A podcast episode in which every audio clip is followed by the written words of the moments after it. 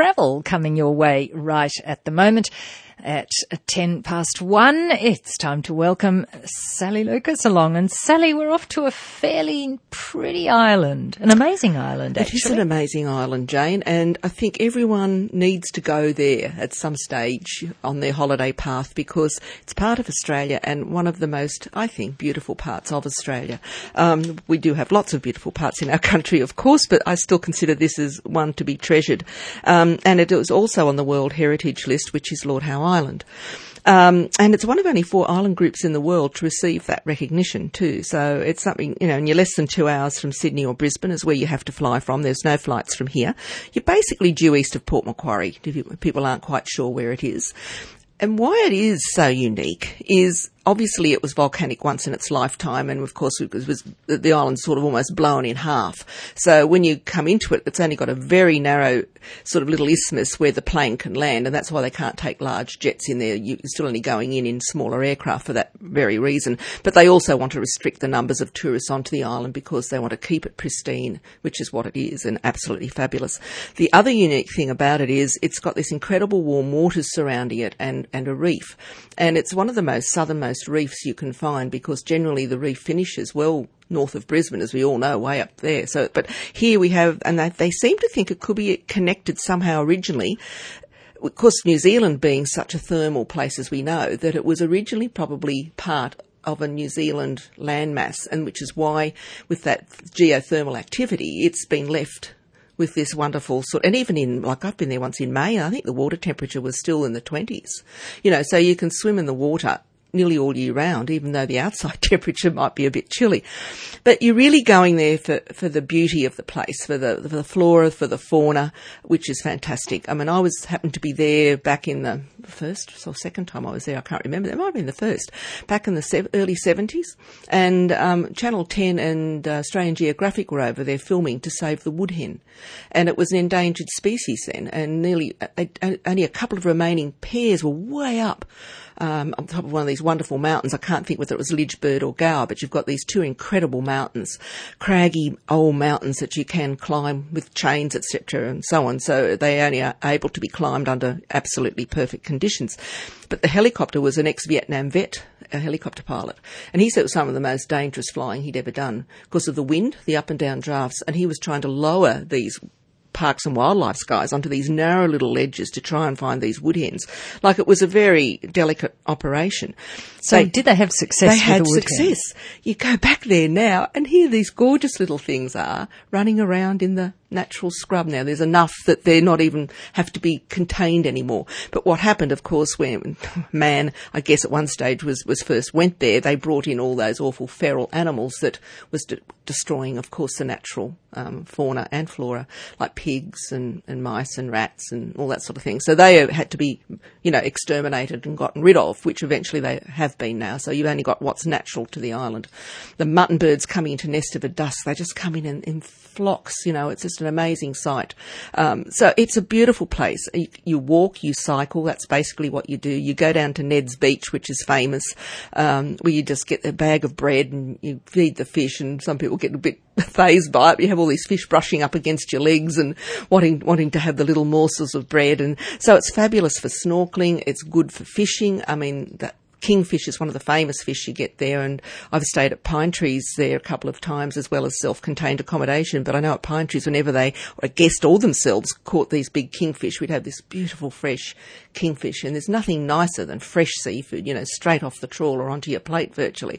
So you do have a choice of accommodations there, of course. As I've just mentioned, Pine Trees is the longest established guest house there, still in the same family, and but you do have other self-contained accommodation, and you've got some, you know, five-star accommodation now with Capella Lodge and so on. So you do have a wide range to suit all budgets. You will find, though, if you are self-contained, that you've only got like little general stores on the island. You're not having, you're not got supermarkets or anything flash. So food obviously all has to be either flown or shipped in. So you would be paying more for anything you purchase on the island, which goes without saying. Um, but again, you know, it's a lovely place to barbecue, to do all sorts of beautiful outdoor things. You know, it's just, the walks are just to die for. The island is to die for. Um, I mean, they advertise it saying, Lord Howe Island, where your senses are spellbound. And they really are, and you really feel at one with nature. And I, I honestly do feel that anyone of any age would love Lord Howe Island. You don't, if you're not old enough, I mean, not fit enough, not old enough, fit enough to do the big walks, there's still flat walks you can do. You know, so there's an option. Um, you know, you've got bicycles, you can walk, et cetera. Very few cars on the island, but they do provide transfers, and there is a small tax which goes back to the upkeep of the island. And the only thing they produce there to export is their Kentia palms, which they grow, and that's their main source of income other than tourism for the island. So, you know, it's a fabulous little spot to go, and, and you just feel like you could be anywhere in the world. You know, it's just so removed from our everyday life. It's a, a very stress-free, relaxing holiday. On to a new R F M. We're talking travel, thanks to our sponsor Travel World on King and Sally Lucas. Where are we off to? The Kimberley. Oh, love it. Love it. I can't believe it's nearly a year, Jane, since we did that trip. Has to, I mean, doesn't time really fly? I think as you get older, it goes even quicker, I guess. But, but the memories are vivid, aren't they? Absolutely. And would you believe I still haven't downloaded my photographs from nearly a year ago? Aren't I naughty? I don't know if there's anyone else out there that does that like me and just has them there but hasn't actually gone through them. Mm. Anyway, the West Kimberley coastline, of course, it's it's what they call the land or a coastline of dinosaur footprints. And um, also, it was only, I think, uh, two thousand eleven, the West Kimberley coast was given a National Heritage listing. And, of course, it's an area, as we've just mentioned, of incredible natural beauty. I mean, really diverse flora and fauna and, of course, fascinating Aboriginal history as well. And it also boasts numerous fossilised um, dinosaur prints, so which is quite amazing. And paleontology, it's a hard word to say, isn't it? Studies show there are a series of um, separate locations along a two hundred kilometre stretch of the Dampier Peninsula that have dinosaur footprints and tracks that, um, that vary in intensity and quality. And the research suggests that there was at least a dozen species of dinosaur which lived one hundred fifteen to one hundred twenty million years ago. Now, this is how old Australia is, and this is what amazes you. When you get confronted by that Kimberley coastline with all the striations in the rocks at angles, apparently the heat was so intense back in Gondwana, Gwand, Gondwana Land, Gondwana, we, yes. we, it, it collided with and created the Kimberley coast. And this is why we are left with, it's just very hard to describe the beauty, but it is absolutely magnificently beautiful.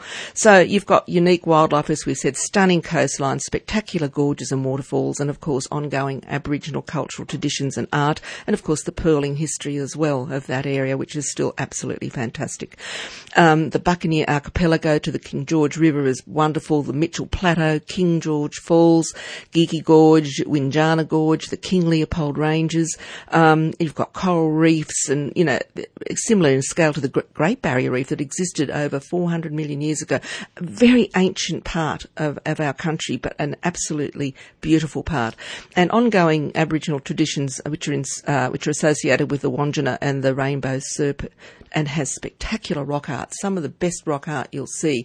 And there's been lots of discussions over the centuries of whether it was all our own indigenous or whether, because of the joining with us to, you know, Asian parts, some of the, um, if you like, hieroglyphic or the stick-like characters are a little bit different to the rock art you would see in Kakadu and so on. So there's still this discussion, was it really by us, or did we have people from Sumatra or India, you know, or somewhere or else. somewhere else altogether? Anyhow, the reason I've mentioned all this is that, that Orion Cruises are actually doing a, a ten-night cruise on the sixteenth of August called Art of the Kimberley. So if you're really interested in the history but also the art, I mean, they call it one of nature's, you know, most beautiful natural art galleries. Um, and, of course, you do have to climb over some rocks or so on to get to some of these, just to keep that in mind for people. You've got to be, I don't mean excessively fit, but relatively fit and careful of foot. That's all I would like to say. But these paintings, of course, have gone back over thousands of years. I mean, some of them they have been able to predate, some they're still not, you know, carbon date, and they go back a long, long time. And there's a myriad of styles, as we said. So um, they've got these Bradshaw figures, which was discovered by a guy called Bradshaw, and that's what they're called. And he, he believes believes one thing and some people believe something else about how they were created. But you will learn a lot, and you find that, you know, your leaders who take you to these sites have got a, a wealth of knowledge about the art, et cetera, and the area. And, of course, you do get the local Indigenous people involved in this as well, which is a wonderful thing. And you're taken also to a, a nearby arts centre, an Aboriginal arts centre in Wyndham, in this one called Warman. Um, so it's quite an interesting itinerary. It starts from Darwin, um, and, of course, you go to Wyndham, as I said, and you also go out to the Kununurra Art Gallery if you wish, or you can do an Ord River cruise, or you can do your Bungles flight. Now, all those are free and included in your trip. Um, then you depart from Wyndham and go out to this Warman Art Gallery as well, which is included. And then, of course, you do the rest of your itinerary down that beautiful coastline of the King George River and Falls, Vansittart Bay, et cetera, Montgomery Reef, which is magnificent when you see the water flowing over that Montgomery Reef as that huge tide comes and goes. It's quite spectacular. And, of course, you end up in Broome, and they include, of course, some extra sightseeing and art galleries in Broome at the end. So it'd be a wonderful opportunity to not just see our beautiful West Kimberley coast, but also to experience some of our wonderful natural Indigenous art. So just keep that in mind if you are thinking of a Kimberley cruise. That might be one that appeals to you in August this year. Thank you, Sally Lucas. Thank you, Joan. And that's Talking Travel for today. Now, next week, something wow. special. They're Exciting. letting Sally and me go along to the show. So we'll be coming to you from the Newcastle show. We'll see you there too. Do if you want to come up? and join us. Of course, of course. Talking Travel on two N U R F M. It's twenty-five to two.